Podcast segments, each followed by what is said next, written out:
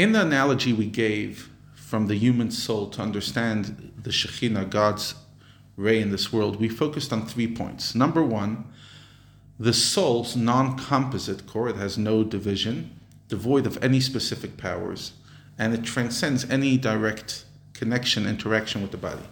Number two, in the brain, many specific powers emerge from the soul that will later enter all the limbs and organs. And number three, the powers actually go spread to the rest of the body.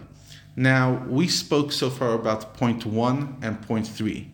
We spoke about how God is above everything, which is point one, that the soul is a non composite. We spoke about point three, how it gets diminished and filtered into the world. But we didn't discuss is phase two, how the soul powers initially emerge in the brain before interacting with the body. What is the equivalent of that phase?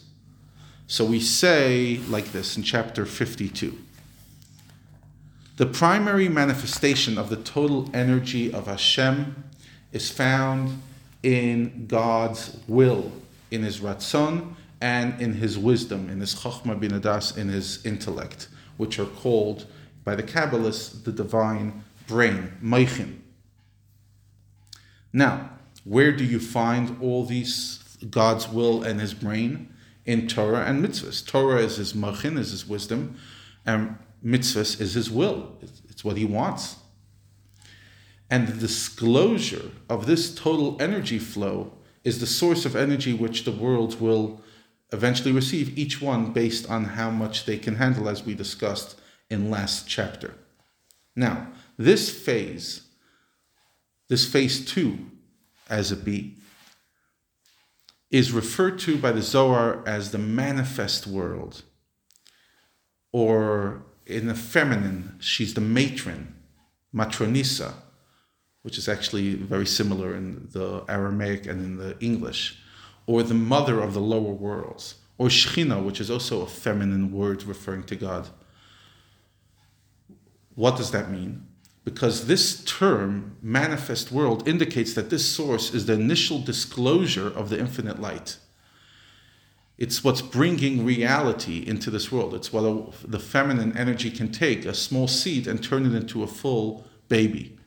And when the seed, when the embryo is just an embryo, there's no division of power, there's no arm, there's no leg, there's nothing. It's just a tiny, tiny, um, you know, little nothing that you could barely see with the eye, and then eventually it breaks into the various elements of the body. So this energy is the feminine energy which could take the divine light and allow it to become a energy that can facilitate and energize the world wherever it needs to be energized. And that is the Shekhinah. And this is the source where all the souls come from.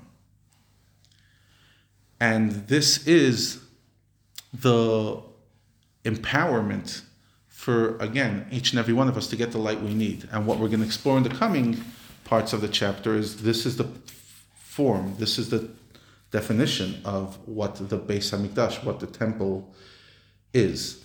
But we'll get there soon.